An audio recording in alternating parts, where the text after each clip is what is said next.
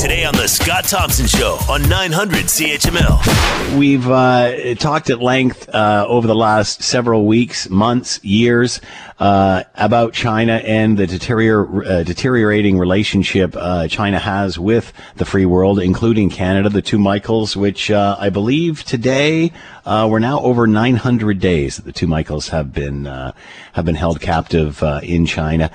you might remember way back when when they had their one baby uh, rule. Uh, that was it. We had to control the population, they said, and uh, you're only allowed to have one.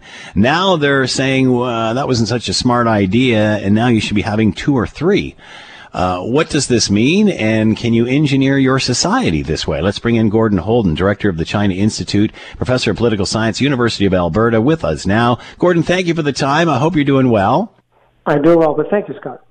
Uh, hasn't China learned they uh, they can't keep uh, dealing with uh, with and trying to manufacture society this way? Uh, what is the latest plan, and are, are Chinese jumping on board? Well, those are two really important questions. I think on the first one, I think there is a realization in the hierarchy of the party that that element of social engineering certainly worked. I mean, they by drastically controlling uh, fertility of women, setting rules that made it virtually impossible to have more than one child, they did slow the birth rate. But they created a, a demographic cliff, which means now their population is just about to start shrinking in the same way as occurred in, in Japan and in Korea. It's not always by government fiat. So that's that's um, the, that's the history that they've had to confront. The second question, um, can they do much about it? I have my doubts because uh, Chinese society is much more open than it was before. Um, women have choice. It's one thing to say you can't have more children. It's another thing to say you should have more. There will be couples of two or three, but it's fiendishly expensive to live in Chinese cities. Apartments are tiny, very costly.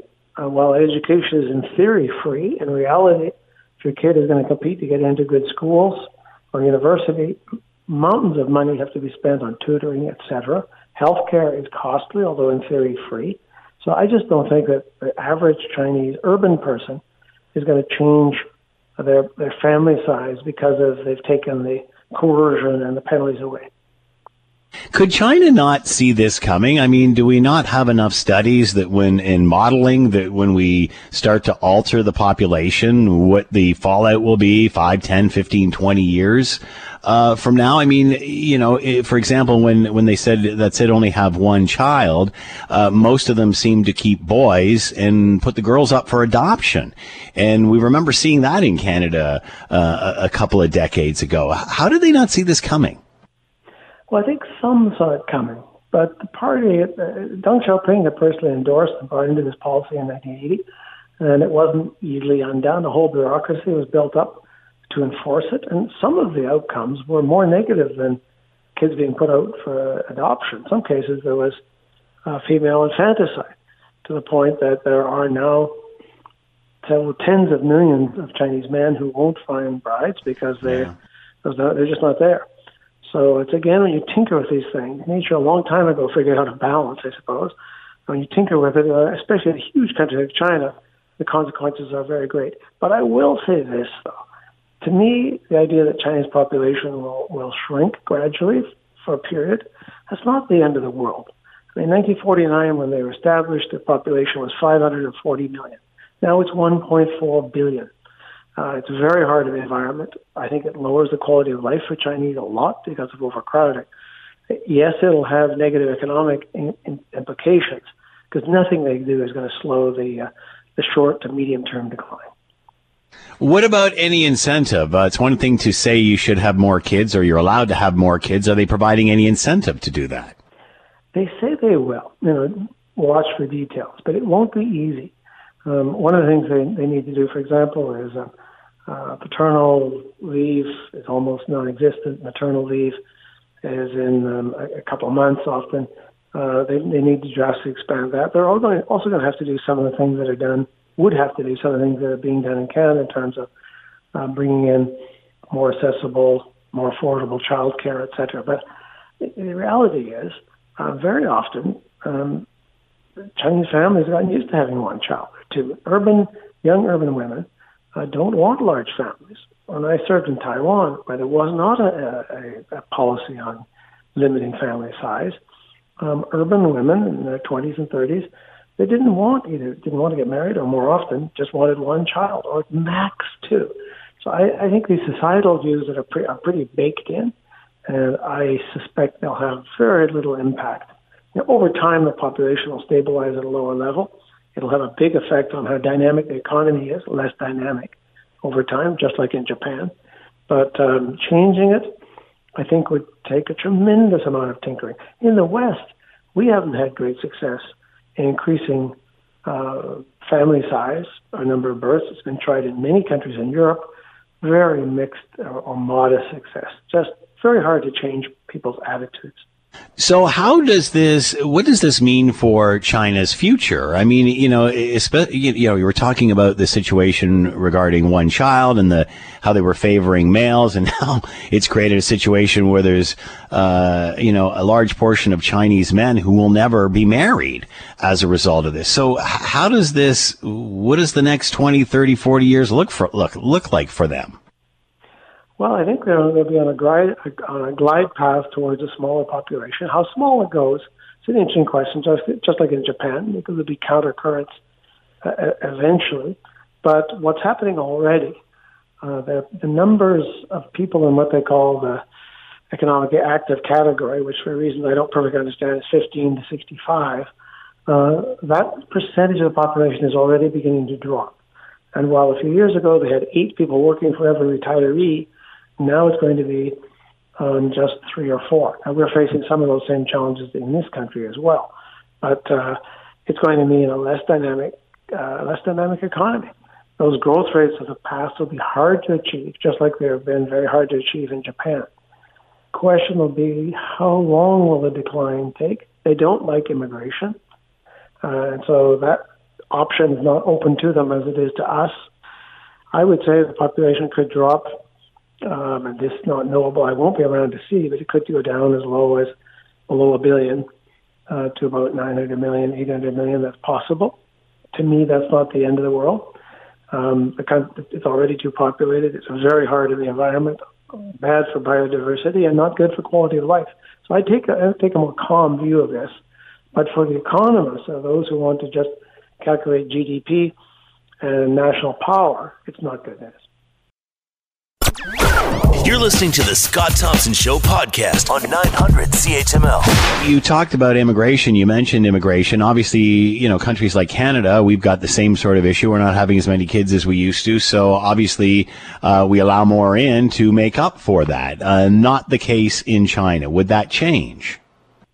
I don't see it changing. Now, there's maybe a, a million um, foreigners in China at any given time, a ballpark um, foreign students, but a lot of workers in specialized uh, with specialized skills. But they don't generally um, achieve citizenship status. They're there to work, uh, and they'll, they'll carry out their jobs, earn money, and eventually go back to their home countries. It's just not in the East Asian spirit to have immigration, and that's true for Korea. It's largely true for Japan. Those countries, Taiwan, uh, those countries are not keen. There have been some immigrants, um, some cases it drifts into trafficking for, say, Vietnamese mm. women into China. That's obviously not a, a terrible thing.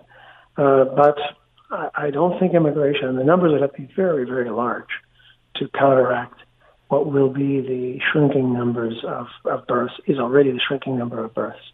Uh, this is going to be China's future for the next several decades. It doesn't mean disaster, it just means a little bit less dynamic and uh, not the same uh, same growth that they, we've become very used to. Gordon, I can't let you go without asking you uh, about the two Michaels now uh, at the over 900 days that they have uh, been held. Uh, we're hearing that they are getting consular services. Uh, any more to add to this? Well, just observation that uh, it's a tragic situation. One came from my home province, Alberta. The other, Michael Kovrig, I knew briefly while still in the Foreign Affairs Department, Global Affairs Canada. It's a terrible human tragedy for those two. I don't see an early end. In fact, I'm pessimistic that they will be released before Meng Wanzhou is still detained either in Canada or the United States. So I'm uh, thinking of them. Consular access is great, and they're able to get letters, some books, and meet a friendly face from the embassy. Um, but it's not. They're still in, in tough conditions in a Chinese jail. So I welcome that consular access, but for them, this is a, a, a, a must seem like an endless struggle and suffering um, uh, for two innocents, it's a terrible thing to happen. The fact that they are getting this access now, or there's chatter of it, which we didn't hear before, does that change things? Is that a positive sign? Does that mean it's moving in a certain direction? Well, it's, it's positive in the sense that, uh, that any improvement is an improvement, and that should be welcome. They've had consular access on and off again. COVID 19 was a large excuse to not provide it. That seems to now have been overcome. Um, but none of that means, means liberty or freedom. I mean, the least that should be done for them, of course, the best would be simply released. The least that should be done would to move them into some comfortable house arrest somewhere. Um, China's not short of spaces where this could be done. Nobody's going to be able to escape. That would be the decent thing to do, something that would even come remotely similar to conditions that Meng Wanzhou has in Vancouver would be a drastic improvement, where they're able to receive family visitors um, once COVID allows it. They haven't seen family since they've been arrested, and the only people they see are, are I believe, kind people. I know who they are from the embassy, uh, bringing missives from their families and books, etc. But this is not a, a proper situation, and as much could be done short of release to make their lives more bearable. Uh, the, the, with the situation, the extradition hearing regarding the Huawei CFO has been pushed back. I think it's now late summer, August. They're talking uh, about resuming. Um, your thoughts on the, the status of that case? Well, these we have good lawyers, and Madam Meng has good lawyers. The Crown has put forward good lawyers. Uh, these things can take years, and I'm very. I don't want to be discouraging for the family or for others who are caring about uh, the two Michaels, but uh, this thing is far from run its course. And quite frankly, if the decision went against her um, in terms of willing to, to willingness of the Canadian side to extradite her, they, she has a broad range of appeals open to her right up to the Supreme Court. So literally, this could take years before it's resolved. Hmm. I think more likely is the United States and China cutting some sort of deal. I'm, I'm not suggesting that's imminent, uh, but to me, that's uh, a possibility. Gordon Houlden with us, director of the China Institute and professor of political science, University of Alberta, talking about China easing its birth limits and, of course, the two Michaels. Gordon, as always, thank you so much for the time. Be well. Thank you so much, and uh, uh best wishes to you as well. Take care, Scott. The Scott Thompson Show, weekdays from noon to 3 on 900 CHML.